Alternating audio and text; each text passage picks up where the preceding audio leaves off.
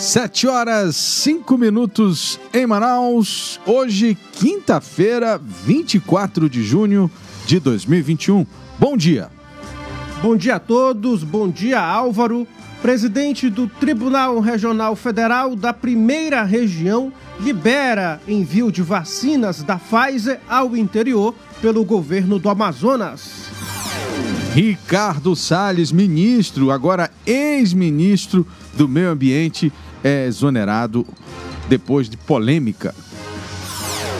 E ainda, Manaus não registra mortes por Covid-19 em 24 horas pela primeira vez em sete meses.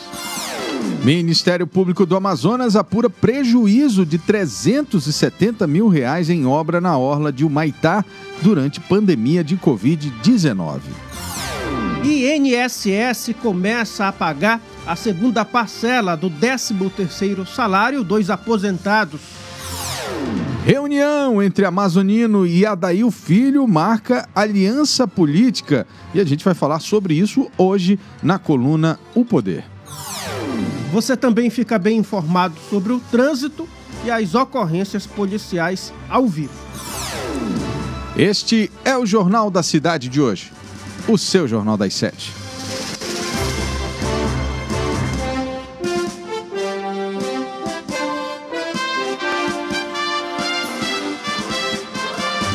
As notícias da cidade de Manaus. Polícia, emprego, comunidade. As últimas informações do Brasil e do mundo. Começa agora. Começa agora. Jornal da Cidade. Agora vamos conferir as manchetes dos principais jornais do país. A gente começa com o jornal Estadão, lá do estado de São Paulo, que traz na sua manchete principal: aliado diz que avisou Bolsonaro de compra suspeita de vacina. Governo, porém, fechou contrato. Ministro diz que deputado que fez denúncia e seu irmão serão investigados. Investigado pela Polícia Federal, Salles não resiste e deixa o governo. Empresários criticam leis ambientais. E também aqui, estoque baixo trava vacinação em 12 capitais. Em meio à promessa de imunização mais acelerada, ao menos 12 capitais é, limitaram a vacinação esta semana. São Paulo chegou a parar a aplicação, mas retomou ontem com alguns problemas. Esses foram os destaques do jornal O Estado de São Paulo, Estadão, na manhã de hoje. Muito bem, agora vamos conferir os destaques do jornal Folha de São Paulo, que traz como manchete principal Cai Salles, que conduziu agenda antiambiental no meio ambiente. Ministro sob investigação é exonerado no dia em que Bolsonaro é citado em CPI por negociação suspeita de vacina. E também aqui, entre os destaques da capa do jornal Folha de São Paulo, Bolsonaro é citado e compra da Covaxin vira principal alvo da CPI. As suspeitas sobre a compra da vacina indiana Covaxin atingiram o Planalto, com o um relato de que Jair Bolsonaro foi alertado de indícios de irregularidades há mais de três meses. Os fatos resultaram em nova linha de apuração da CPI da Covid. E também Guedes quer reduzir tributo com alta na arrecadação, em uma indicação de que o governo poderá apresentar reforma tributária com efeito negativo para as contas públicas. Paulo Guedes, da Economia, diz que pretende pegar parte da alta de arrecadação pela retomada da economia e transferir para um corte imediato de impostos. Especialistas veem potencial nocivo. Álvaro. De São Paulo, vamos para Minas Gerais com o estado de Minas. Salles cai. Investigado, o ministro do Meio Ambiente nega crimes e deixa pasta com defesa do setor produtivo. Planalto se agita. Governo manda investigar denunciantes após acusação de pressão para a compra da vacina indiana. Minas reage. Bancada mineira no Congresso se articula contra veto a incentivo da Sudene para 81 municípios do estado. BH, fila anda. Depois de prefeito Alexandre Calil anunciar acordo com o Estado, capital amplia a vacinação por idade. Fura fila, ouvidoria recebe 1.900 queixas sobre vacinação. Sufoco, virada e liderança. Depois de estar perdendo até 33 do segundo tempo, seleção brasileira arrancou o empate contra a Colômbia ontem no Engenhão e virou já no final dos acréscimos, garantindo 100% de aproveitamento.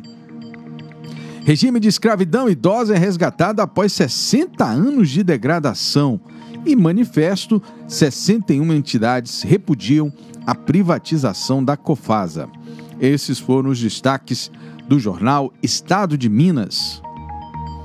Muito bem, agora são 7 horas 11 minutos em Manaus. Vamos conferir os destaques do jornal o Globo, que traz como manchete principal crise sanitária. Servidor diz ter levado suspeita na compra da vacina a Bolsonaro.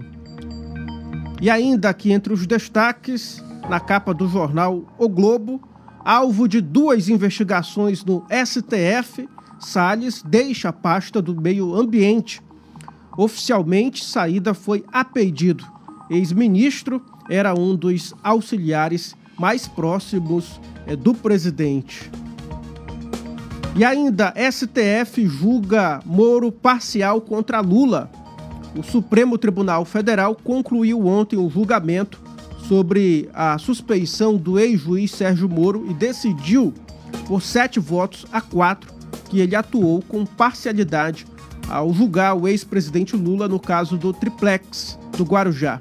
Moro disse em redes sociais que não houve restrição à defesa de Lula. Álvaro. Do Rio de Janeiro, vamos para Brasília com o Correio Brasiliense.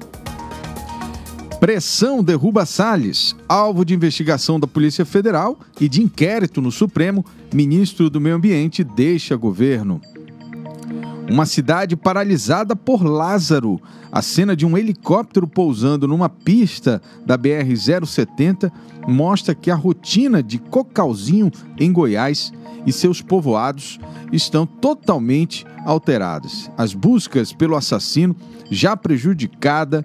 Uh, a economia, já prejudica a economia da localidade. A caçada pelo criminoso entrou na madrugada no 16º dia. Mãe do fugitivo pede para ajudar nas negociações. A reinvenção de São João. Sem as festas juninas, comércio, comércio se readapta e cria produtos para celebração na pandemia. Músicos do forró também se adaptaram. Ministério Público facilitará casa a policiais. Governo federal cria programa para compra de imóveis pelo pessoal das polícias civil, militar, além do corpo de bombeiros. Brasil faz tabelinha com árbitro e vence. Juiz argentino toca na bola do lance do gol de empate da seleção e colabora na vitória por 2 a 1 sobre a Colômbia na quarta rodada da Copa América. CPI apura corrupção na compra da vacina indiana, depois de o deputado Luiz Miranda, os democratas do Distrito Federal, afirmar que alertou Bolsonaro sobre suspeita de corrupção na compra da vacina, a CPI da Covid decidiu convidar o parlamentar e um irmão dele, Luiz Ricardo Miranda, funcionário do Ministério da Saúde, para prestar depoimentos. Dose no Distrito Federal chega a docentes e também a pessoas com 48 anos. Remessa de 111 mil vacinas permite a imunização de novos grupos na capital federal por profissão e por idade. Professores da rede pública e privada estão na fila. Essas foram as manchetes do jornal Correio Brasiliense de hoje. Agora, 7 horas 14 minutos em Manaus, vamos conferir os destaques do jornal Zero Hora do Rio Grande do Sul, que traz como manchete principal: investigado pela PF, foco de polêmicas, Salles deixa Ministério do Meio Ambiente. Envolvido em controvérsias desde que chegou à esplanada, há dois anos e meio, ministro não resistiu ao desgaste eh, provocado pela suspeita de participação em esquema ilegal de retirada e venda de madeira. Será substituído por Joaquim Álvaro Pereira Leite, integrante da pasta. E Álvaro, o ex-superintendente da Polícia Federal do Amazonas, Alexandre Saraiva, comemorou a saída de Ricardo Salles do Ministério do Meio Ambiente e ironizou a demissão. Ele disse: Eu avisei que não ia passar boiada e eu continuo delegado de Polícia Federal. Para quem acompanha esse caso, sabe que inicialmente o delegado federal Alexandre Saraiva apresentou ao Supremo Tribunal Federal STF uma notícia crime para investigar Salles. Os dois tiveram um atrito por conta de uma apreensão de madeiras entre o Pará, o Amazonas, e aí posteriormente o delegado federal Alexandre Saraiva foi afastado do comando da PF no Amazonas. 7 horas 16 minutos em Manaus e a gente encerra as manchetes dos principais jornais do país, lendo aqui as manchetes do jornal A Crítica do estado do Amazonas. Amazonenses foram envenenadas. Aqui a manchete não dá mais detalhes, mas parece um caso é, relevante aí. Na frente de executivos, deputado Roberto Cidade ameaça abrir CPI para investigar a Amazonas Energia muito merecido aí, né? Por conta dessa situação toda da conta de energia na, em toda a cidade. Medida provisória, isenção fiscal sobre combustível. Decisão sobre a Zona Franca de Manaus ficará com Bolsonaro. Senado aprova MP com a promessa de que o presidente vetará o trecho prejudicial à Zona Franca. Vacinação: Amazonas receberá 106 mil doses. Balanço do Ministério da Saúde para esta semana prevê o envio de 52 mil doses da Coronavac, 32.700 da Pfizer BioNTech e outras 21.800 da Janssen. Aí muita vacina para o amazonense, graças a Deus, né? Política, contrato minado de suspeitas, CPI apura se empresa de Singapura seria laranja em compra superfaturada de vacina da Covaxin pelo governo brasileiro. Ministério, alvo da Polícia Federal, Salles pede demissão. Investigado pela polícia e por suspeitas de favorecer madeireiros, Salles, o ministro que em 2020 disse que ia passar a boiada nas regras ambientais, pediu demissão do Ministério do Meio Ambiente. Justiça. Moro foi parcial ao julgar Lula por sete votos a quatro. O Supremo confirmou ontem que o ex-juiz foi parcial ao julgar o caso do triplex do Guarujá. Chuva, casas são destelhadas no temporal. E tem também cidades um dia sem mortes por coronavírus. Ontem, inclusive, o governador comemorou né, essa marca e é, tem que ser comemorada mesmo, porque cada dia que a gente não registra morte é uma vitória para a população e para a humanidade. 7 horas 18 minutos. O tempo hoje. O tempo hoje. A previsão para hoje, de acordo com o Instituto Climatempo, é de sol com muitas nuvens durante o dia, períodos de nublado com chuva a qualquer hora, mínima de 22 graus e máxima de 32 graus. Trânsito. Vamos agora atualizar a situação do trânsito na capital ao vivo com a repórter Edila Chaves. Bom dia, Edila. Como está o trânsito Bom nesse dia. momento? Bom dia, Álvaro. Bom dia, Tiago. Bom dia, Edna. Bom, Álvaro, a nossa equipe já passou em alguns pontos da cidade, principalmente nas grandes avenidas, né? Vale lembrar que os moradores ali da Zona Norte que vão precisar pegar a Turquato Tapajós, gente, está com uma lentidão, mas essa lentidão, eu não temos ali algo para que realmente decifrar o que seria. Talvez alguns motoristas ainda entrando no clima né, do fim de semana. Mais à frente, fluindo tranquilamente, passamos pela Recife também, trânsito tranquilo, maravilhoso, ou seja, Hoje, Manaus, com o trânsito, vai ver que é o clima, né, Álvaro? Você viu como é que amanheceu Manaus? Pois é. Graças a Deus, o né? aeroporto, o aeroporto, totalmente parece que as nuvens estavam no chão. Junho totalmente chuvoso, né? Ao passar ali pela área do aeroporto, gente, os motoristas, inclusive, filmando, porque estava realmente aquela sensação térmica. É clima europeu, mas já sabe, né? Amazonense Clima tem europeu, clima é europeu verdade. mesmo. Somos todos filhos de europeus, não é isso? É isso aí. Bom, Zona Norte da cidade também, trânsito tranquilo, Max Teixeira, né? Nós já temos ali aquele grande avanço sobre a questão do viaduto, então com isso facilitou bastante ali na frente do Manoa. Ouvimos, inclusive, de alguns motoristas falando que com, aquela, com esse viaduto naquela área, né, aquele tá fluindo o trânsito maravilhosamente bem. E fora que tem Que aquela bom. beleza, né, ali nos arredores. No entanto, tudo fluindo. Agora, lembrando mais uma vez, ontem nós falamos a respeito disso, a questão de revisão do carro, gente. Olhem, re- verifiquem a questão de revisão do carro.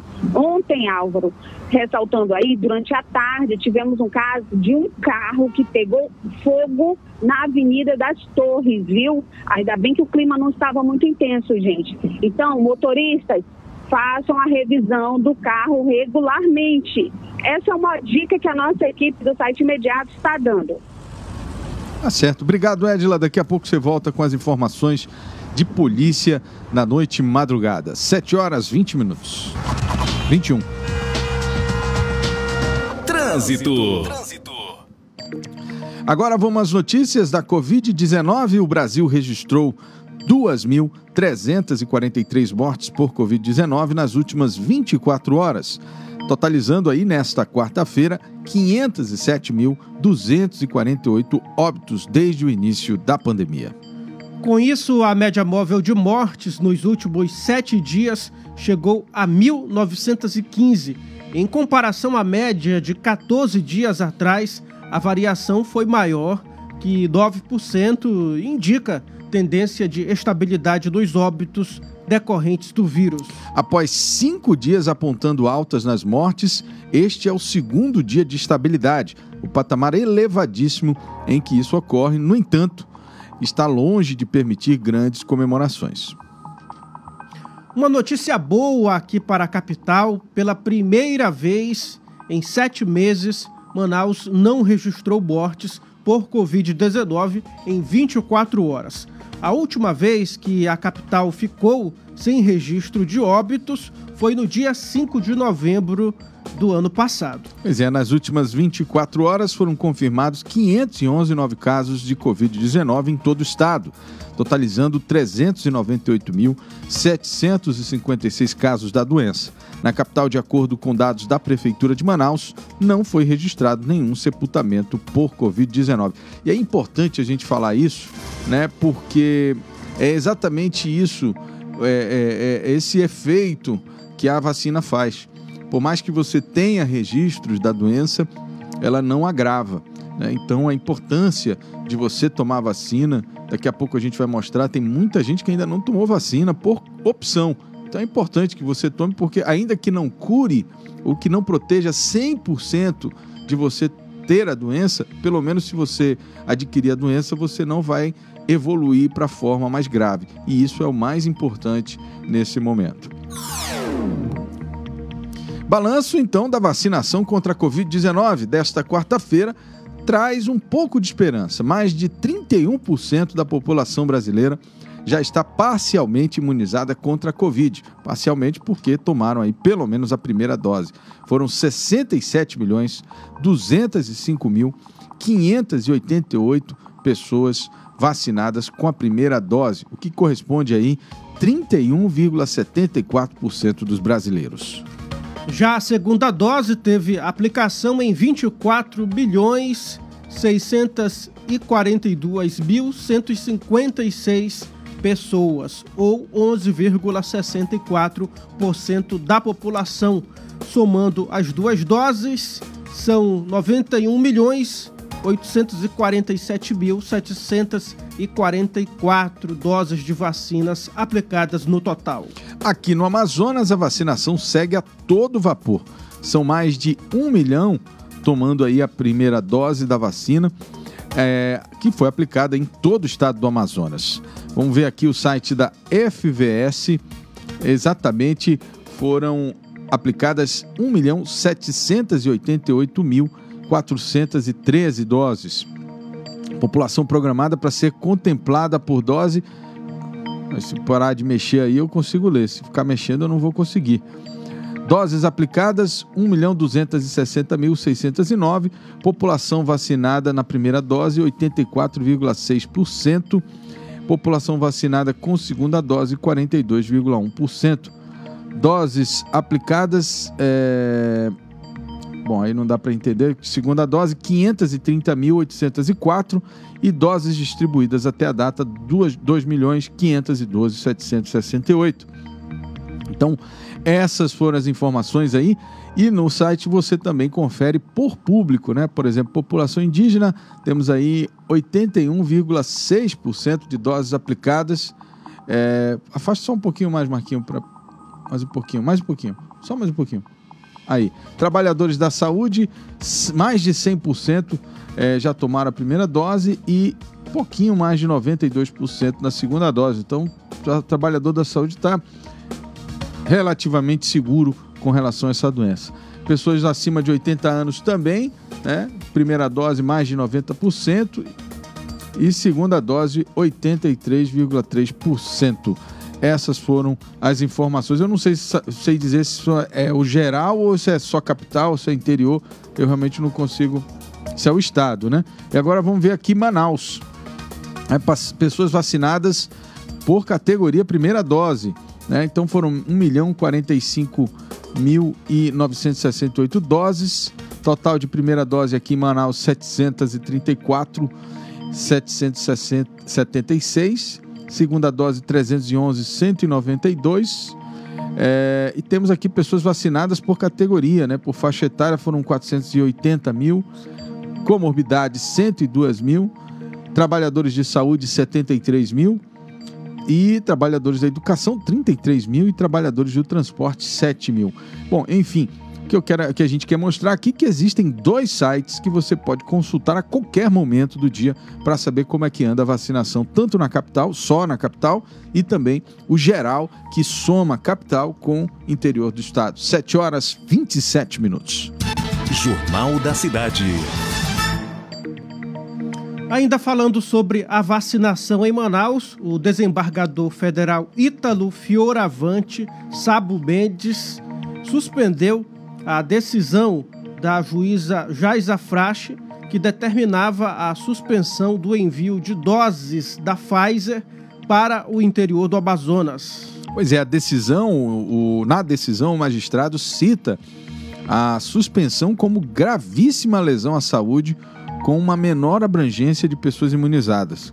Ainda segundo ele, a medida vai em desrespeito ao que recomenda a Organização Mundial de Saúde e preconiza o Programa Nacional de Imunização da FVS, que diz que as doses hoje existentes deverão ser entregues para, os para o município de Manaus aplicar a segunda dose.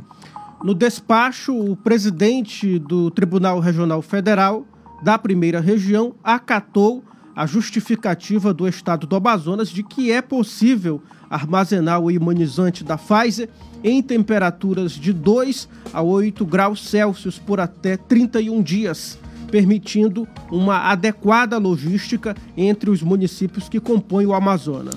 Na mesma decisão, Ítalo Fioravante Sabo Mendes também suspendeu outra liminar que determinava a aplicação da segunda dose da Pfizer em 21 dias e não em três meses, como estava sendo feito pela Secretaria Municipal de Saúde. Em nota, a FVS informou que, em relação ao intervalo de doses, o período de até 12 semanas é a recomendação do Ministério da Saúde, com base na orientação da Organização Mundial de Saúde, que amplia o tempo de intervalo entre as doses. Portanto, é importantíssimo levantarmos essa situação entre responsabilidades. Os envios de imunizantes para o interior do Amazonas fica em cargo do governo do estado, mas isso só pode ser feito de forma legal se a justiça permitir, em alguns casos específicos, como a da Pfizer. Durante é, esse vai e vem, né, a população fica, obviamente, muito prejudicada. Jornal da Cidade. Muita atenção agora, o Instituto Nacional de Seguro Social começa a pagar hoje a segunda parcela do 13º salário para aposentados e pensionistas. O pagamento foi antecipado novamente neste ano por conta da pandemia da Covid-19. Nesta quinta, o pagamento da segunda parcela será feito para quem recebe até um salário mínimo e tem número de benefício encerrado em um. O pagamento da segunda parcela segue até 7 de julho para os demais beneficiários. Para aqueles que recebem até um salário mínimo, o depósito da antecipação será feito entre os dias 24 de junho e 7 de julho, de acordo com o número final do benefício, sem levar em conta o dígito verificador. Vamos falar agora sobre a maior cheia da história do Amazonas, que é a deste ano. Noticiamos a subida ontem de um centímetro. Agora a notícia é que ele está parado. Exatamente, Álvaro, nas últimas 24 horas, o Rio Negro não teve alteração, marcando aí 30 metros e 1 centímetro. A gente destaca também que existe um fenômeno chamado de repiquete, que faz o rio subir de forma acelerada e logo em seguida descer. Então, o rio pode estar passando por esse fenômeno, o que nos resta, na verdade, agora é aguardar. Jornal da Cidade. O Instituto Estadual de Defesa do Consumidor notificou a concessionária Amazonas Energia após o apagão que atingiu vários bairros de Manaus na terça-feira. A empresa deve apresentar em até cinco dias corridos a resposta sobre as reclamações relacionadas a esse apagão, queda de energia constante que aconteceu ali na terça-feira. A Amazonas Energia lidera o ranking de reclamações formalizadas no órgão. Entre janeiro e maio deste ano, foram 437 registros. Caso haja comparação, comprovação de má prestação de serviço ou ausência de resposta, a empresa poderá ser multada. 7 horas 32 minutos. Nesta quarta-feira, foram apreendidos mais de 112 quilos de produtos com datas de validade expiradas. Olha só. A ação aconteceu em comércio na Avenida Altais Mirim, na zona leste de Manaus. No local, a equipe do Procon Amazonas recolheu produtos de limpeza, bebidas, massas, laticínios, itens em conserva e carnes a mercadoria foi descartada após a fiscalização e o estabelecimento foi autuado. Polícia. Vamos agora às principais ocorrências policiais da noite e madrugada com Edila Chaves. Edila voltando a trazer as informações dos acontecimentos em Manaus. Olha, nós vamos levar ao conhecimento de todos o caso ocorrido durante a tarde de ontem, uma tarde que prometia ser tranquila, quando na verdade os moradores do bairro Parque São Pedro entraram em desespero. Gabriel Mendonça Lima, de 26 anos, estaria como mecânico trabalhando em uma oficina na rua Santa Helena, no bairro Parque São Pedro, momentos em que aquele que estaria com muita ira chegou, chegou munido de uma, uma arma calibre 9 milímetros e a partir dali começou então a disparar. Segundo informações da polícia, foram em torno de quatro disparos diretamente na região da cabeça.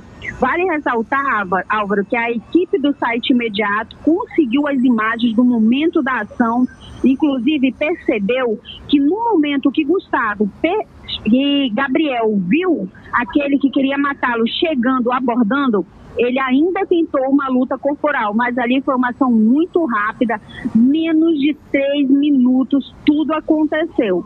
Nossa equipe esteve presente ao local onde os familiares de Gabriel, a mãe de Gabriel, ao chegar, desmaiou com aquela cena onde viu seu filho jogado em cima de umas motos na oficina.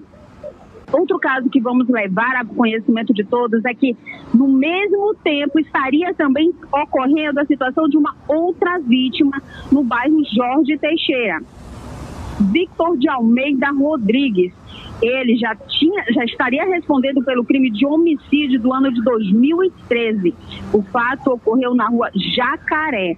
Segundo informaram dois homens, um de camisa azul e o outro de com cabelo com luzes, né? Invadiram a casa, pediram o celular. Quando ele disse que ali seria natural de Manicoré, já foram disparando. Agora, não sabemos o porquê de, na hora de morrer, ele acabou falando isso, né? Mas foi o que acabou saindo de sua boca e algumas pessoas acabaram por ouvir. Foram em torno de 10 tiros. Outra informação que nós conseguimos é que a esposa da vítima teria também sido ameaçada, mas graças a Deus não morreu, chegando a ser liberada pelos criminosos. Este fato foi atendido através da 30 SICOM. E olha, durante a madrugada também tivemos uma ação da Força Tática, né? Entorpecentes, um número grande de entorpecentes apreendidos. E mais uma vez a polícia dando retorno. Ó, Vale a observação, viu? Não sai do imediato. Daqui a pouco nós vamos trazer mais resultado de trabalho policial. Acompanhe aí. Tá certo. Obrigado, Edila Chaves. 7 horas e 36 minutos. Esse foi o resumo dos casos de polícia é, na nossa cidade. Polícia. O ex-governador do Amazonas, Amazonino Mendes, e o prefeito caçado de Quari, Adail Filho, o Adailzinho, estiveram reunidos nessa quarta-feira para tratar de alianças políticas para as próximas eleições. Pois é, em suas redes sociais, Adailzinho, como é conhecido, Adailzinho, como é conhecido, afirmou que iniciou o dia trocando ideias com Amazonino Mendes. Lamentamos a atual crise e situação em que o nosso estado se encontra, especialmente com relação aos desdobramentos da pandemia. Apesar das preocupações, também temos a esperança de que dias melhores estão por vir e o povo amazonense irá sorrir novamente, escreveu o prefeito Caçado. O pai acusado de integrar e comandar uma rede de exploração sexual aqui no Amazonas. Né? Inclusive foi condenado. O filho, Adailzinho, teve o mandato aí caçado, né, Álvaro? Desde o fim de semana, quando retornou de São Paulo, Amazonino tem se reunido com lideranças políticas da capital e do interior do estado, visando o pleito de 2022. Vamos discutir isso na coluna O Poder. Opoder.com com Bruno Mazieri. Bruno, parece que o pai tá on mesmo, hein? Desde o início da semana é, começou a se movimentar de forma bem objetiva, né? Foi, apareceu primeiro andando numa esteira e agora começou a fazer reuniões, obviamente, políticas, né? Visando aí 2022. Bom dia, Álvaro. Bom dia, Tiago. Bom dia a você que nos acompanha nessa quinta-feira. O pai tá on mesmo. É, como você bem disse, a gente viu ele aí caminhando, a gente comentou inclusive aqui sobre ele aparecer caminhando na esteira e tudo mais, e agora deu início aí às reuniões políticas. Dessa vez com o Adail Filho, né, o Adailzinho, como todo mundo conhece, que é prefeito caçado lá de Coari, e que já mostra que tem intenção para 2022. Eu fiquei sabendo nos bastidores, Álvaro, e aí é conversa de bastidores, que a Dailzinho tem pretensão de concorrer a deputado federal em 2022 Isso. e a sua irmã, que é a doutora Maiara, tem aí o interesse de reeleger para 2022 como deputado estadual. Porém, os planos da família Pinheiro é são ainda maiores. Eles pretendem lançar aí no próximo, na próxima campanha, sem ser de 2022, na de 2026, salvo engano, a doutora Maiara como governadora do estado. Pois é, é esse movimento está sendo inclusive organizado pelo próprio pai, né? E eu também ouvi nos bastidores que eles estão ali é, se organizando para construir esse projeto político para a família. Agora, o que é interessante, né, Bruno, é que a presença da família de Adail Pinheiro numa reunião com o Amazonino mostra também um pouco do alinhamento do senador Eduardo Braga com o Amazonino nesse momento.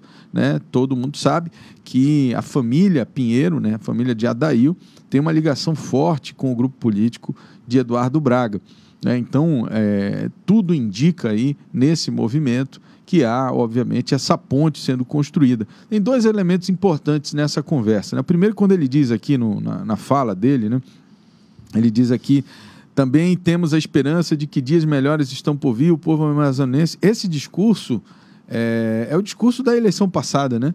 O, o, povo amazonense vai sorrir novamente, ou seja, dando indi indicativos de que amazonino poderá vir a concorrer novamente ao cargo de governador.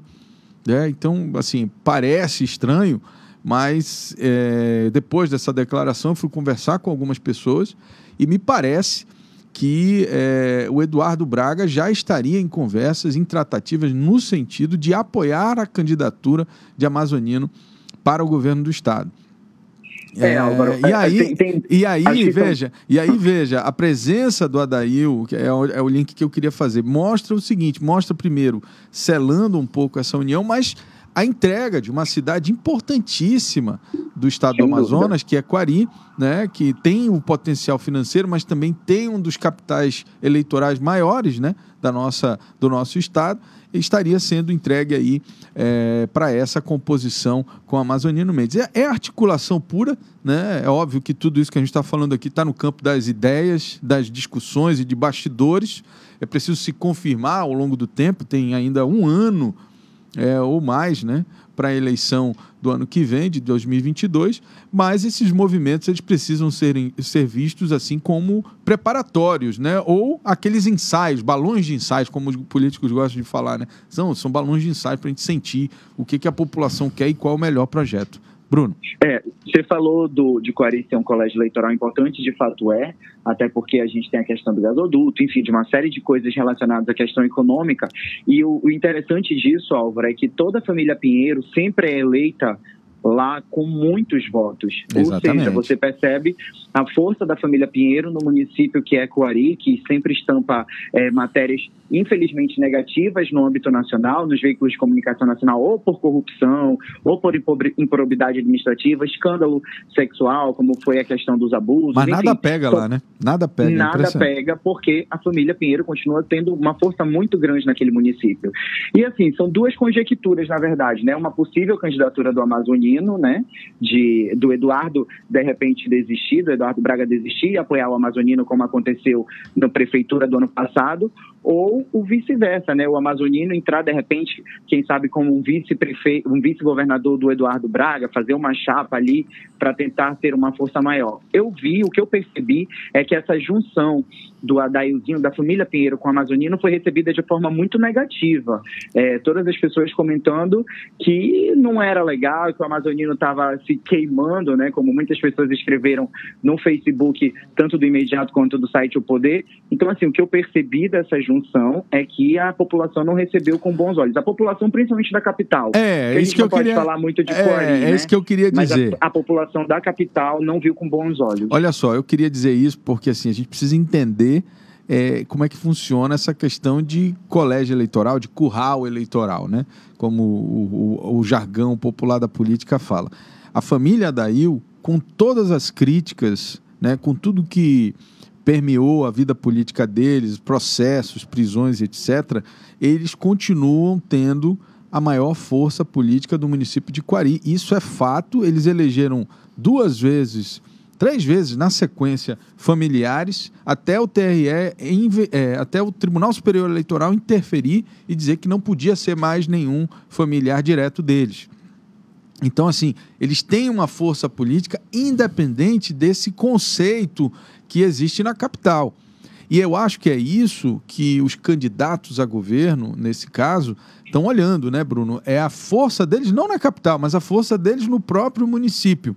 E aí, Sim. veja, a, a presença é, do grupo de Amazonino e Eduardo é, fazendo esse, essa aliança com um ano de antecedência é um recado direto ao outro grupo também, né? que é o grupo é, do Omar Aziz, que é o grupo que, obviamente, também tem uma ligação próxima com o atual governador Wilson Lima. Então, assim, tem uma divisão clara aí né, dessa, de, desses dois grupos. E eu acho que essa presença também é uma forma de dar um recado né, a quem está apoiando é, os candidatos contrários à família Adail né, lá em Quari, nessa eleição que deve acontecer, Bruno, que ainda não aconteceu, a gente até tem que apurar quando será, né, a nova eleição para a Prefeitura de Quari. é porque foi, foi determinada uma nova eleição, mas não foi marcada ainda a, a, a nova eleição é, salvo engano, está a tia deles, né? Lá é, no carro. Tia, ela é presidente da Câmara, né? Então ela que está comandando o município por enquanto, a tia do Adailzinho. Pois é, e aí veja, né? É, Omar Aziz apoia diretamente e sem menor tipo de pudor, né? Ou, ou, ou indiretamente, nada disso, o, o, o, sobrinho do Ronaldo Tiradentes, né? O Robson Tiradentes, eu acho que é esse o nome. Agora me fugiu o nome a, na memória. Então é óbvio que isso polariza, né? E aí a família Dail está dando um recado, dizendo: olha, já que vocês estão com o projeto de vocês aqui no meu município, eu vou correr aqui com outro pessoal para atingir o projeto de vocês, porque obviamente o outro grupo tem interesse no cargo a governo. Né? E como a gente falou no início do nosso bate-papo aqui, né, Quari tem um capital eleitoral importantíssimo para a composição dos votos que vem do interior. Né? Eu avalio inicialmente que essa eleição não será uma eleição de grandes votações, será uma eleição muito similar à eleição do município, em que o atual prefeito, Davi Almeida, foi eleito com 30% dos votos apenas, né? e eu acredito que o próximo governador será exatamente nessa faixa. Será um governador aí com 25% a 30% do eleitorado apenas, porque não há um consenso e não há uma polarização, uma unanimidade, digamos assim, pelo menos no horizonte mais próximo, né? Não sei até lá se surgirá alguém. Então, o campo ainda está muito aberto e, a, e, eles sabem que a posição deles nesse momento pode influenciar nesses 30% que todo mundo quer ter até outubro do ano que vem. É, o Robson é, um, é sempre o, o rival né, do, do Adailzinho, da família Pinheiro. Como você bem falou, ele recebe o apoio do senador Omar Aziz. E a eleição realmente do ano que vem promete ser bem polarizada e bastante conturbada, acredito eu, Álvaro. Porque eu acho que vão ser muitos candidatos, principalmente para dividir voto. E, assim, todo voto vai ser muito importante para quem estiver concorrendo. E vamos ver se o plano aí da família Pinheiro de conquistar Brasília por meio do, do, da Câmara dos Deputados, renovar o mandato da, da deputada Maiara e como vai ficar o município de Coari agora, mais em breve, na eleição para prefeito, que a cidade só está com a presidente da Câmara gerindo as contas públicas de lá, que inclusive é, já foi investigada, está sendo investigada por contrato milionário, contratos milionários com aluguel de carros de luxo, enfim, uma série de de possíveis improbidades administrativas naquele município. Muito bem, agora a gente tem que falar um pouco também do interior do estado, já que a gente está falando de Quari, né? Bruno, Ministério Público investiga obra inacabada da orla do município de Humaitá.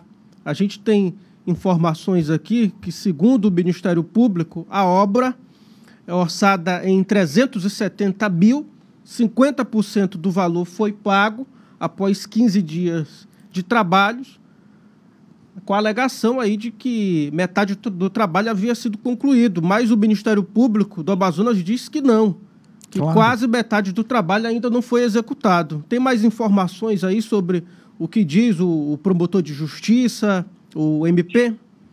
Então, Tiago, é, o promotor de justiça, o Ricardo Nicoletti, expediu um ofício né, para o prefeito de Humaitá, que é conhecido como Dedei Lobo, para que preste mais esclarecimentos sobre essa obra da orla do município de Humaitá. É, ele acredita, né, pelo levantamento feito, é, que o prejuízo pode ser de 370 mil, porque o que acontece? A obra teve início durante a pandemia do novo coronavírus. E aí, logo em seguida, parou, porque todos os trabalhos foram parados e tudo mais, e até agora não retornou e já foi pago um valor para a empresa que é a, deixa eu só ver aqui, Don, é, Jones Segnano Eireli. E aí ela recebeu parte do valor, não finalizou a obra e o município fica com mais uma obra inacabada e dinheiro que foi gasto. Então o MP quer que tanto o prefeito de Dei Lobo apresente mais esclarecimentos sobre isso, como a empresa também. Ambos têm um prazo de 15 dias para encaminhar para o Ministério Público as suas explicações a respeito da paralisação da obra, do dinheiro que já foi pago e o prazo para que ela seja concluída, porque quem acaba sofrendo com isso, como a gente sabe muito bem, é a população do município de Humaitá, que fica com mais uma obra inacabada. Mas aí as pessoas precisam entender né, a população no geral, você que está nos assistindo no interior do estado, que a partir de agora tem também uma delegacia de combate à corrupção, em se tratando de verba estadual, no caso, verbas do FTI. Agora mesmo, o governo passou mais 36 milhões para que os prefeitos gastassem, tivessem autonomia para aplicar esse dinheiro, não é gastar como quiser, mas ter autonomia para ele fazer a licitação, para ele aplicar o dinheiro. É fundamental que você, cidadão, entenda que existe uma delegacia agora para apurar crimes de corrupção. Então, você pode denunciar né, se você achar estranho, por exemplo, como uma situação como essa. Né? Obras sendo pagas como se tivessem 50% concluídas e o próprio Ministério atestando, Ministério Público atestando que a obra sequer chegou aos 50%. Então, os prefeitos precisam também entender que o mundo mudou e, e a percepção e, e as informações que circulam também são muito maiores do que antes apesar da distância geográfica, né, quando você institui, por exemplo, aquele portal de transparência, onde você tem que publicar contratos, publicar o que você paga, você encurta essa distância com o cidadão. Então, qualquer cidadão hoje consegue investigar e consegue apurar de que forma o recurso público está sendo aplicado na cidade mais distante, né, a mais isolada. Né, ela não tem é, essa, digamos assim, proteção para a corrupção mais. É, então, e, Álvaro, é, é, uma coisa que eu acho muito interessante a respeito disso, é que a gente vive hoje no mundo que a internet chega em, em dimensões assim longínquas, né? Com um sinal fraco, mas às vezes chega. E mesmo assim, os gestores municipais, estaduais, enfim, não conseguem entender que tudo hoje em dia pode ser investigado com muita facilidade, né? Exatamente. Então, assim, a sensação que eu tenho é que eles pararam numa política, de repente, lá do início dos anos 90, onde a população não tinha acesso a tanta informação, onde a investigação era um pouco mais difícil de ser concluída, e agora não. Então, assim, é, me, me causa a estranheza de que os gestores não consigam entender que a gente está de olho, que a fiscalização está grande e que a população merece ter os seus recursos públicos aplicados da forma mais eficiente para ela. Pois é, então a gente pede encarecidamente que a população ajude nesse sentido. Tem muito dinheiro indo para o interior do Estado, muito. E a população precisa fiscalizar. E os órgãos de controle precisam ficar de olho, porque só assim a gente vai conseguir conceder para essa população tão sofrida uma estrutura básica necessária, né, Bruno?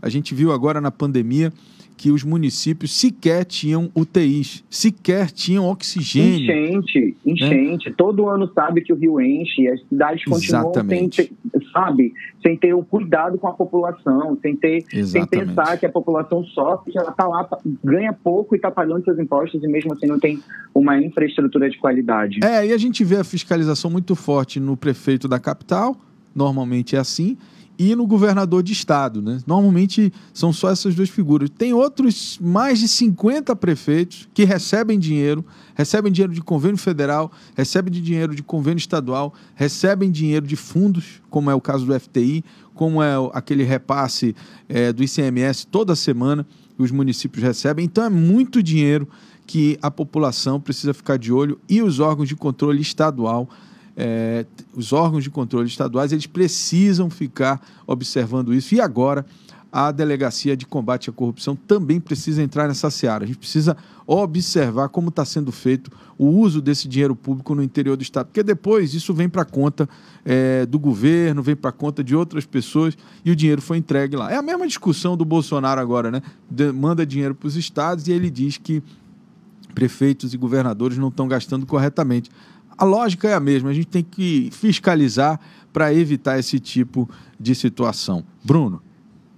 É isso mesmo, Álvaro. A, a fiscalização precisa ser é, mais próxima. A gente não pode só transferir todas, voltar as nossas atenções somente para a capital ou para o governo do estado, a gente precisa olhar o interior do estado, que como eu falei anteriormente, além da pandemia de não ter nenhuma UTI, o pessoal todo tem que ser transferido para a capital e para outros estados, teve a questão da enchente que esse ano foi histórica, é, todo mundo é de conhecimento geral, o quanto inúmeros municípios sofreram. Então, é, me causa estranheza que todo ano o Rio enche, todo ano a população sofre, porque os seus respectivos prefeitos não pensam em montar uma estrutura de qualidade. Então, a gente só pede que o Ministério Público do Estado, por exemplo, faça uma fiscalização mais eficiente nesses municípios e nos municípios mais distantes, que ficam lá para o lado de São Gabriel da Cachoeira, que também precisam é, ter aí uma, uma infraestrutura de qualidade.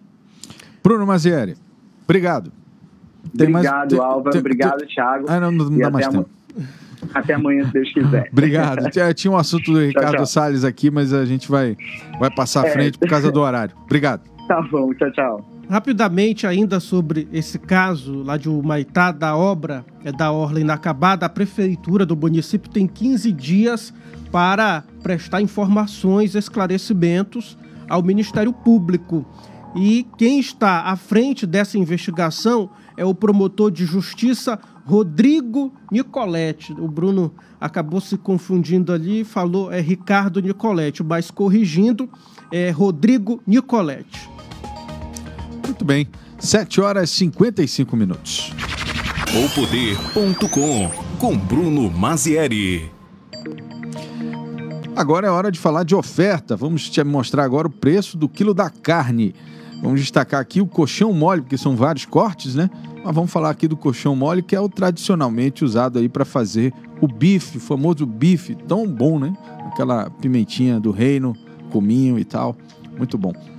É de acordo com o site Busca Preço da Cefaz, o menor preço do quilo da carne bovina, colchão mole, é de R$ 23,99. É, olha, Tá barato?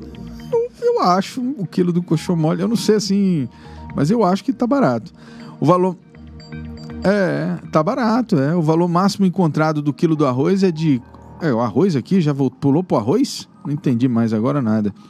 Pois é, é importante destacarmos que, por incrível que pareça, o colchão mole é a carne mais barata para esse tipo de corte. Um quilo dá para fazer aí quatro pedaços de bife. Eu acho que dá mais, hein?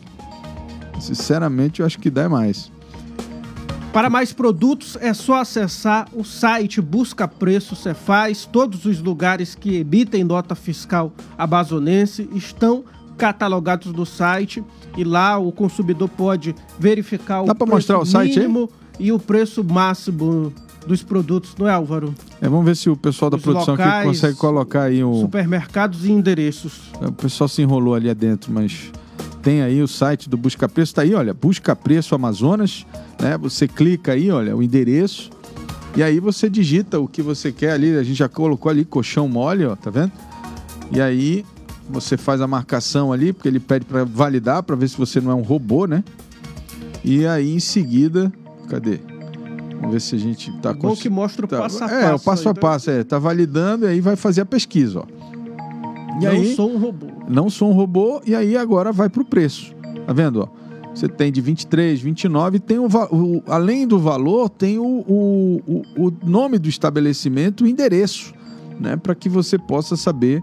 E agora, com o advento aí da, da pandemia, veio muito fortemente a compra online, né? Então você pode olhar na internet aí, no, no Busca Preço, e na sequência já fazer o pedido pelo site do, do, do supermercado ou pelo WhatsApp do supermercado. Né? Muitos deles já estão aí na- nas plataformas né, de venda e outros que não estão têm aí a sua, o seu WhatsApp para fazer as entregas. Então tá aí, olha. Todos os preços, todos os endereços, como a gente falou. O site muito completo porque ele usa, só para você entender, ele usa as informações da emissão de nota fiscal. Toda vez que você vai no estabelecimento comercial e compra, ele emite a nota. Então essa nota fiscal dá, dá o preço ali, né?